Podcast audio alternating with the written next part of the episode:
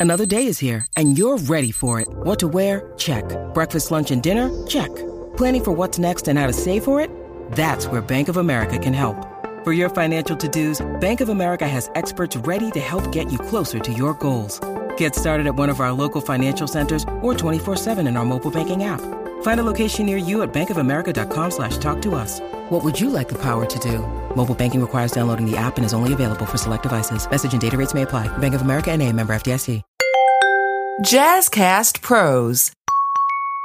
This year, where we are right now in the year, is a tough time for many people. The hours have shifted. The days are shorter. And, you know, you might feel like you're out here tripping because you're extra moody or really sleepy or don't want to be bothered with people. And that's just not how you usually are.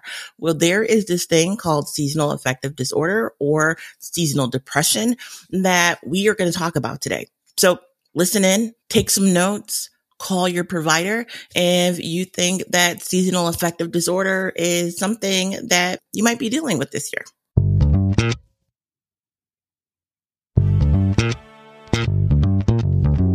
Welcome to the Healthy Illness Podcast, a podcast helping you build, create, manage, maintain healthier relationships while living with mental health conditions. I am your host, Kelly Marie.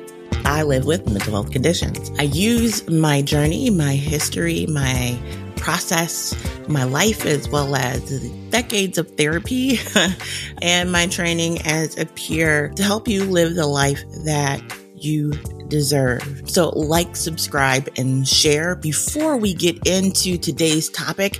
If you need someone to talk to, if you are suicidal, if you have concerns about hurting yourself, if you're just in a tough spot and you really need someone to talk to, please dial 988. There are trained people on the other line of the 988 helpline that are there 24 hours a day, seven days a week to talk. So please, please, please, if you are in need, dial 988 on your phone because you're not alone. Today's show is actually on seasonal affective disorder. It's a type of depression that's related to the changes in the seasons. And with the time change that occurred, you know, we lost an hour, the lack of light for many of us, it's dark very early in the evening. People are affected by the change in the seasons.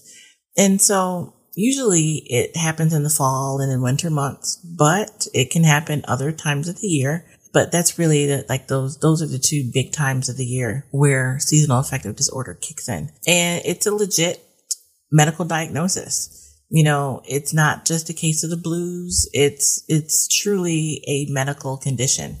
So I want to give you some symptoms of seasonal affective disorder. It normally appears in, in late fall or early winter, and it begins to go away when the days are longer, the sun comes out. And so you may feel depressed most of the day or nearly every day, um, losing interest in activities, having low energy, problems sleeping, um, changes in weight or appetite, feeling sluggish, difficulty concentrating, a sense of hopelessness or, or worthlessness, even guilt, and um, having frequent thoughts of death or suicide. Now, those are just some of the signs and symptoms. You don't have to have them all, and you don't have to have one uh, more pressing than the other. Uh, now, what people call winter depression, because that's a thing, which is fall and winter seasonal affective disorder. Uh, you get a lot of oversleeping, weight gain, tiredness, low energy, um, those high cravings for um, those uh, high carbohydrate foods. This is more than just, you know, a case of the blues. It's actual medical diagnosis. And there is a change in how you act, how you feel, how you move, and how you relate to the world around you. So it's normal to have, uh, you know, some blue days, you know, some days where you're down, some days when, you know, you're just feeling funky. You know, maybe it's rainy and cold or it's the first snowfall. Although I will tell you, I love a good snowfall. I know that my feelings towards winter are not the usual. I do love winter and I don't believe it's because I'm born in December. Um, but there's just something about that, that snow when it hits the ground. It's just absolutely beautiful. And, you know, you may find that um, if this is something that affects you, talk to your doctor first of all. You know, give your doctor's office a call, schedule an appointment, psychotherapy, uh, light therapy, those are medication are some of the um, things that are used to help people that are dealing with seasonal affective disorder. You know, I, I try and focus on mental health and stay really away from diagnoses and, you know, mental illnesses. But it's important to note that this is something that affects a lot of people. And as the seasons are changing, I thought it would be a great idea to just bring that to your attention. But also, this is a time of year where a lot of people are not doing well. We are back uh, with meeting and being around friends and family again, and many folks will be celebrating Thanksgiving and getting together with friends and family. Some for the first time in almost two years, and uh, it's not always a great time of the year for people. And so, outside of seasonal affective disorder, there is just your regular grief that you may be experiencing due to the loss of a loved one or loved ones. Many people have lost friends and family due to COVID and other life circumstances, cancer, you know, accidents, eh, just everything that, that has happened and was happening prior to COVID in addition to COVID. So when you, you think about coming together this year, really be mindful of those that may be experiencing and dealing with grief and loss You'll see, you know, all the commercials on TV. Families are hugging and laughing and having a good time. And I just want to acknowledge and hold space for folks that this is not an enjoyable time of the year for them. And so it's not the same as seasonal affective disorder, but many people experience both. You know, that time of reminiscing and remembering those that you've lost and what that means to you and how the holidays are different now. That's real. And I want to give a shout out to one of the listeners. Big shout out to Wanda. She's always listening and always um, commenting and giving me feedback. And she's the one that actually brought up this topic of family in the holidays. And uh, so big shout out to you, Wanda. Thank you for always listening and being there and giving all the great feedback. You are greatly appreciated. So when you consider what it means to be alone during the holidays, Many of our um, older population have lost all of their family. Some are completely alone for the holidays. Others may be living in long-term care facilities or senior living, and they don't have their friends and family around them. Others of us may be a little bit younger, but we've experienced the loss of a parent or both parents, and this may be the first time that we are going through the holidays without them. Other folks have lost siblings. Several people I'll say close to me have lost siblings and, you know, the grief that they are dealing with is, it, it breaks my heart because I would love for everyone to take some joy and, and be joyful in this time. I'm not a big celebrator of holidays. I don't do Thanksgiving. I'm not into Christmas, but I do know that this is a time that families get together. Right? I, I love to be around those that I love. And even though I'm not big into holidays, I'm down for dinners. I am down for the get togethers. I like to eat. They are a good time for me. And so you often have people and will you'll see this year probably more so than years past because of COVID and the effects of the pandemic. You have those that still are not meeting, that are not gathering and what that means to have lost folks, to finally have family that's gathering and you have decided for whatever reason right? Either you're, you know, high risk or maybe you have opted not to um, get the vaccination. And so you're keeping yourself apart from groups and the difficulty that arises with that. So as you are making your way through this season, I want you to remember to be kind to yourself. There is no right way to grieve. You may find that you lost someone years ago and, and this is the year, this is the time it's never bothered you before, but it bothers you now. And that is okay. It's okay to grieve. However it is you grieve. Be kind to yourself. Be kind to those around you. If this is, you know, the most wonderful time of the year for you, just be aware that other folks around you may not feel the same way.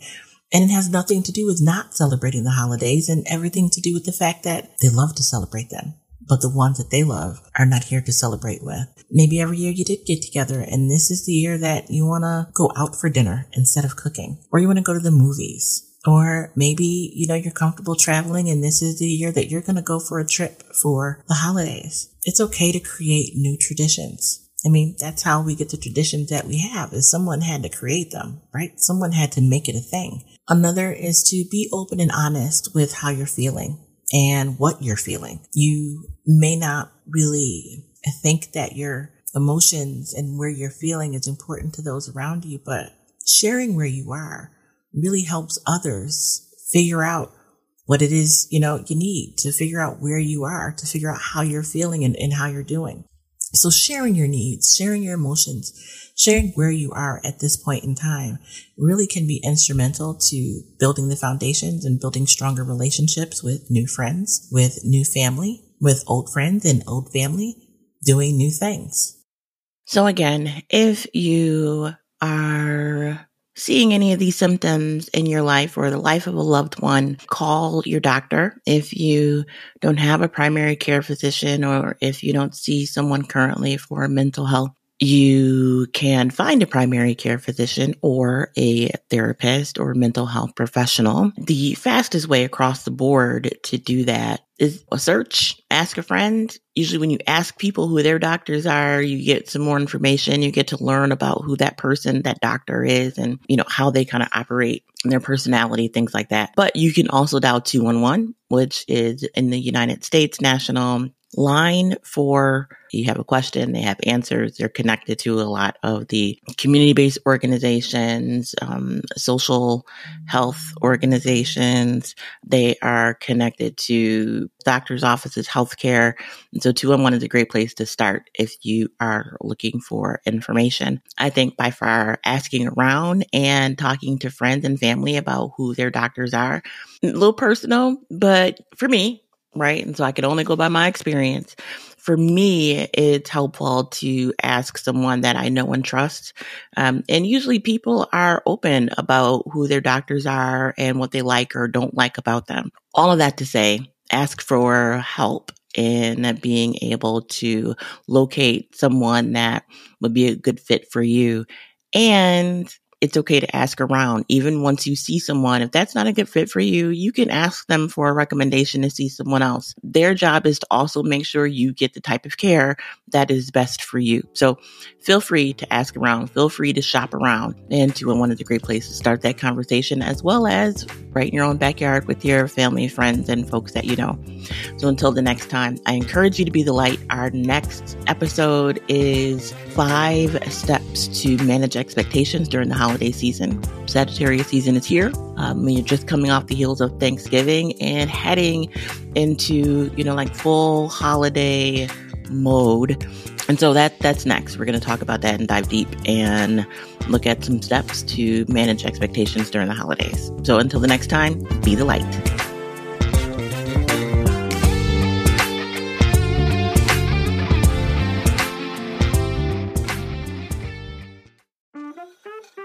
Hi, I'm Kelly. And I'm Kelly, the host of Getting Real with Bossy, the real, raw, and honest podcast about small business ownership. We created Bossy to be a safe place to ask the hard questions and to get support that's necessary.